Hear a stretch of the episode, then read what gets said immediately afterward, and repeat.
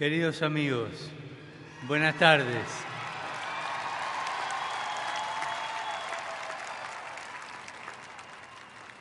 Uno de los momentos más destacados de mi visita es la presencia aquí, en el Independence Mall, el lugar de nacimiento de los Estados Unidos de América.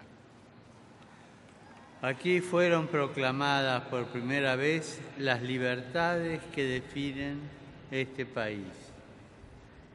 La Declaración de Independencia proclamó que todos los hombres y mujeres fueron creados iguales, que están dotados por su Creador de ciertos derechos inalienables y que los gobiernos existen para proteger y defender esos derechos.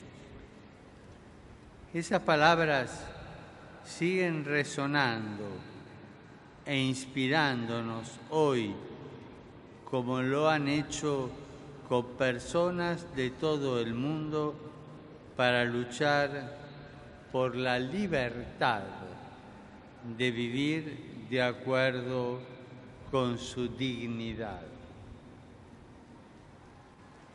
La historia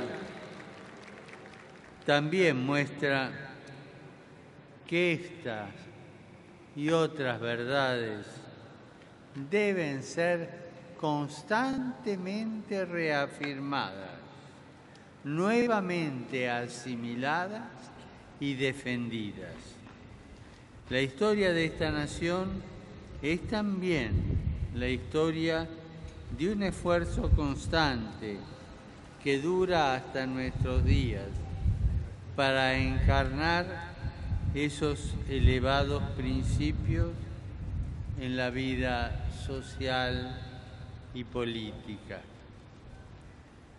Recordemos las grandes luchas que llevaron a la abolición de la esclavitud, la extensión del derecho de voto, el crecimiento del movimiento obrero y el esfuerzo gradual para eliminar todo tipo de racismo y de prejuicios contra la llegada posterior de nuevos americanos.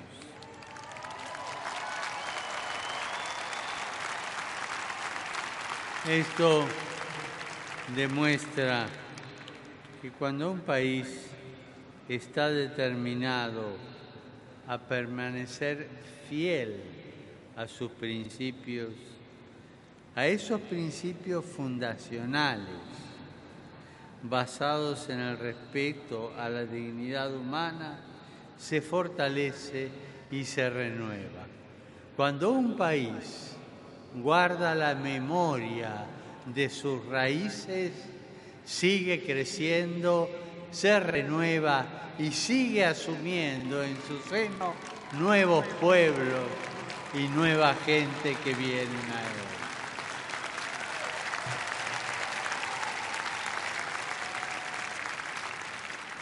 Nos ayuda mucho recordar nuestro pasado. Un pueblo que tiene memoria no repite los errores del pasado. En cambio, en cambio, afronta con confianza los retos del presente y del futuro. La memoria salva el alma de un pueblo de aquello o de aquellos que quieren dominarlo o quieren utilizarlo para sus propios intereses. Cuando los individuos y las comunidades ven garantizado el ejercicio efectivo de sus derechos, no solo son libres para realizar sus propias capacidades, sino que también con estas capacidades, con su trabajo, contribuyen al bienestar y al enriquecimiento de toda la sociedad.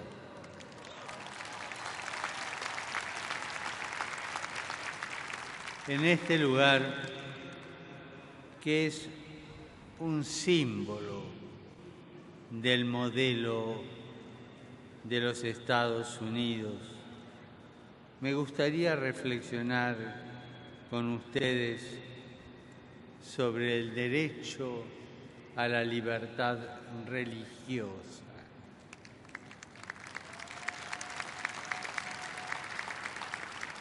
Es un derecho fundamental que da forma a nuestro modo de interactuar social y personalmente con nuestros vecinos que tienen creencias religiosas distintas a las nuestras. El ideal del diálogo interreligioso, donde todos los hombres y mujeres de diferentes tradiciones religiosas pueden dialogar sin pelearse. Eso lo da la libertad religiosa.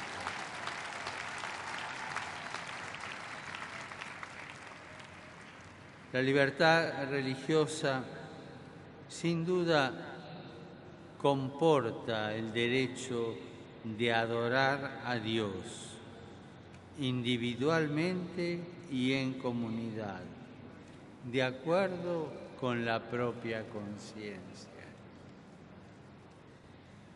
Pero por otro lado, la libertad religiosa por su naturaleza trasciende los lugares de culto y la, y la esfera privada de los individuos y las familias, porque el hecho religioso la dimensión religiosa no es una subcultura, es parte de la cultura de cualquier pueblo y de cualquier nación.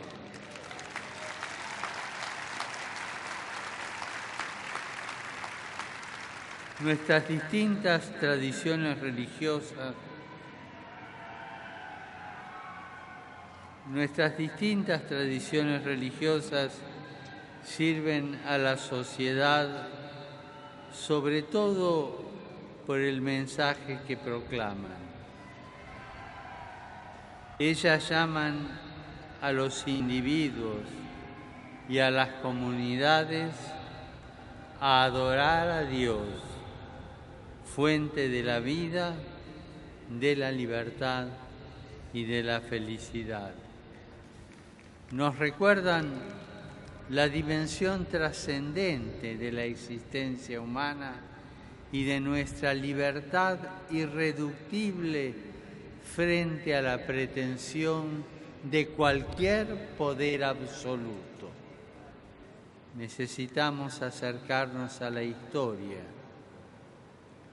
Nos hace bien acercarnos a la historia, especialmente a la historia del siglo pasado para ver las atrocidades perpetradas por los sistemas que pretendían construir algún tipo de paraíso terrenal, dominando pueblos, sometiéndolos a principios aparentemente indiscutibles y negándoles cualquier tipo de derecho. Nuestras ricas tradiciones religiosas buscan ofrecer sentido y dirección. Tienen una fuerza motivadora que abre siempre nuevos horizontes, estimula el pensamiento, amplía la mente y la sensibilidad. Llaman a la conversión, a la reconciliación, a la preocupación por el futuro de la sociedad, a la abnegación en el servicio al bien común y a la compasión por los necesitados. En el corazón de su misión espiritual está la proclamación de la verdad y la dignidad de la persona humana y de todos los derechos humanos.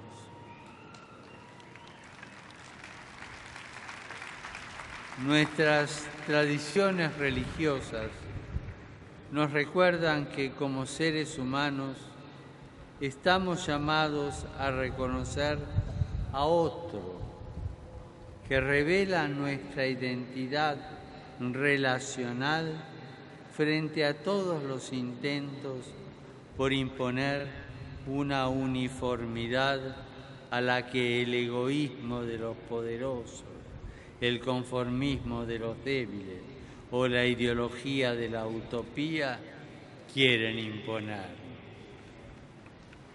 En un mundo en el que diversas formas de tiranía moderna tratan de suprimir la libertad religiosa o, como dije antes, reducirla a una subcultura sin derecho a voz y voto en la plaza pública o de utilizar la religión como pretexto para el odio y la brutalidad, es necesario que los fieles de las diversas tradiciones religiosas unan sus voces para clamar por la paz, la tolerancia, el respeto a la dignidad y a los derechos de los demás.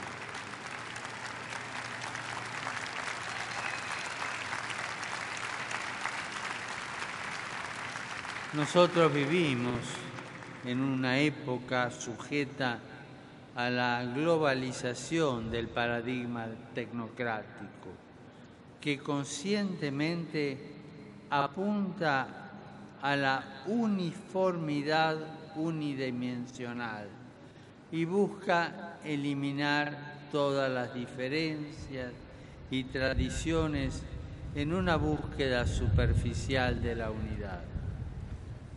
Las religiones tienen, pues, el derecho y el deber de dejar claro que es posible construir una sociedad en la que un sano pluralismo que de verdad respete a los diferentes y los valore como tales es un aliado valioso en el empeño por la defensa de la dignidad humana y un camino de paz para nuestro mundo tan herido por la guerra.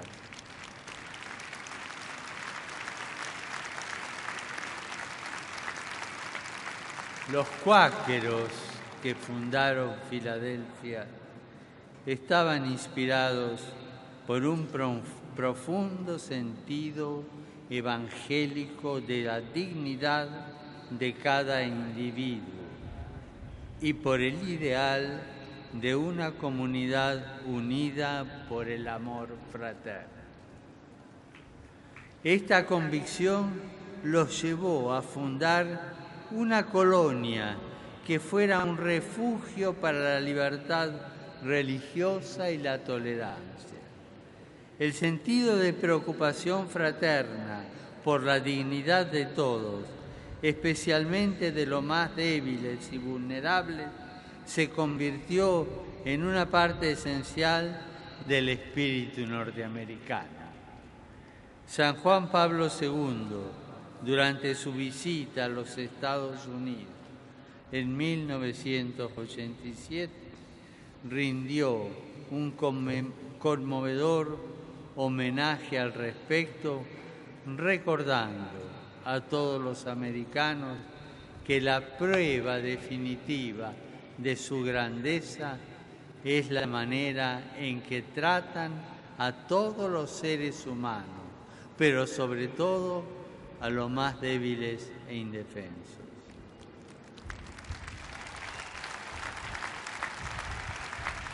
Aprovecho esta oportunidad para agradecer a todos los que, sea cual fuera su religión, han tratado de servir a Dios, al Dios de la paz, construyendo ciudades de amor fraterno, cuidando del prójimo necesitado, defendiendo la dignidad del don divino, del don de la vida en todas sus etapas, defendiendo la causa de los pobres y los inmigrantes. Con demasiada frecuencia, los más necesitados en todas partes no son escuchados. Ustedes son su voz y muchos de ustedes, hombres y mujeres religiosos, han hecho que su grito sea escuchado. Con este testimonio, que frecuentemente encuentra una fuerte resistencia, recuerdan a la democracia norteamericana los ideales que la fundaron y que la sociedad se debilita cada vez que allí y en donde cualquier injusticia prevalece.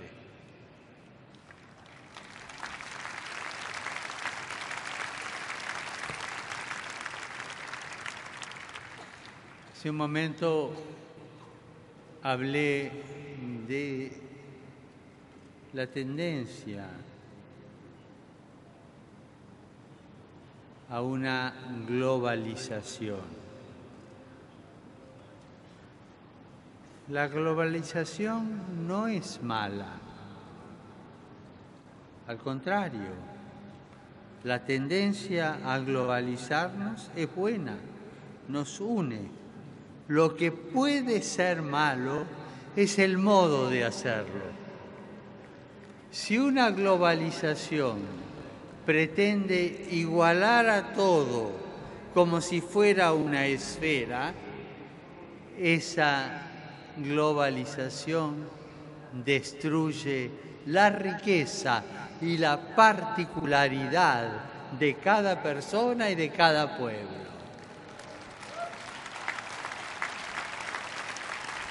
Si una globalización busca unir a todos, pero respetando a cada persona, a su persona, a su riqueza, a su peculiaridad, respetando a cada pueblo, a cada riqueza, a su peculiaridad, esa globalización es buena y nos hace crecer a todos y lleva a la paz. Me gusta usar un poco la geometría aquí. Si la globalización es una esfera donde cada punto es igual, equidistante del centro, anula, no es buena. Si la, si la globalización une como un poliedro, donde están todos unidos, pero cada uno conserva su propia identidad, es buena y hace crecer a un pueblo y da dignidad a todos los hombres y le otorga derecho.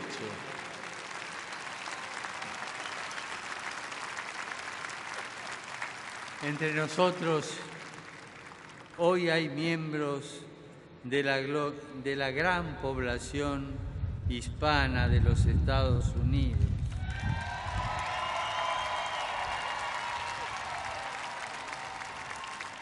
Así como representantes de inmigrantes recién llegados a los Estados Unidos. Gracias por abrir las puertas. Muchos de ustedes han emigrado los saludo con mucho afecto. Y muchos de ustedes han emigrado a este país con un gran costo personal, pero con la esperanza de construir una nueva vida. No se desanimen, por las dificultades que tengan que afrontar. Les pido que no olviden que al igual que los llegaron aquí antes, ustedes traen muchos dones a esta nación.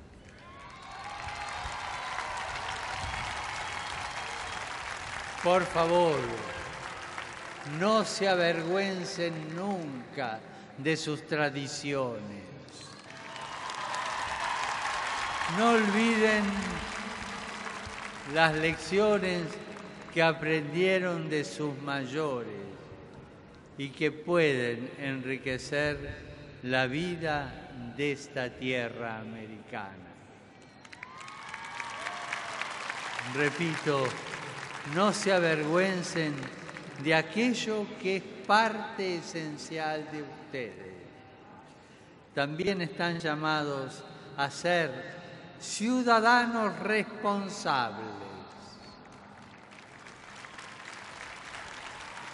Están llamados a ser ciudadanos responsables y a contribuir, como lo hicieron con tanta fortaleza los que vinieron antes, a contribuir provechosamente a la vida de las comunidades en que viven. Pienso en particular en la vibrante fe que muchos de ustedes poseen, en el profundo sentido de la vida familiar y los demás valores que han heredado.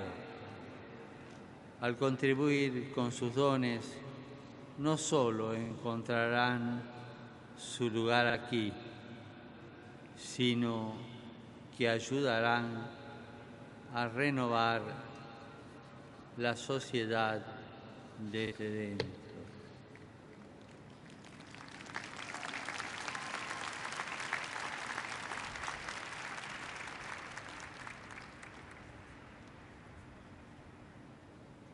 No perder la memoria de lo que pasó aquí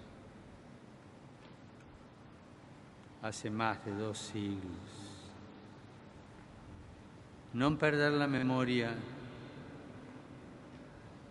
de aquella declaración que proclamó que todos los hombres y mujeres fueron creados iguales, que están dotados por su Creador de ciertos derechos inalienables y que los gobiernos existen para proteger y defender esos derechos. Queridos amigos, les doy las gracias por su calurosa bienvenida y por acompañarme hoy aquí.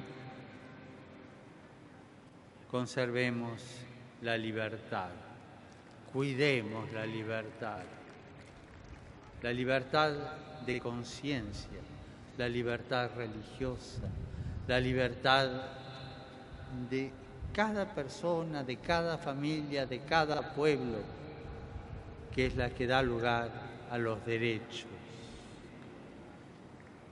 Que este país y cada uno de ustedes dé gracias continuamente por las muchas bendiciones y libertades que disfrutan, que puedan defender estos derechos, especialmente la libertad religiosa que Dios les ha dado. Que Él los bendiga a todos y por favor, les pido que recen un poquito por mí. Gracias.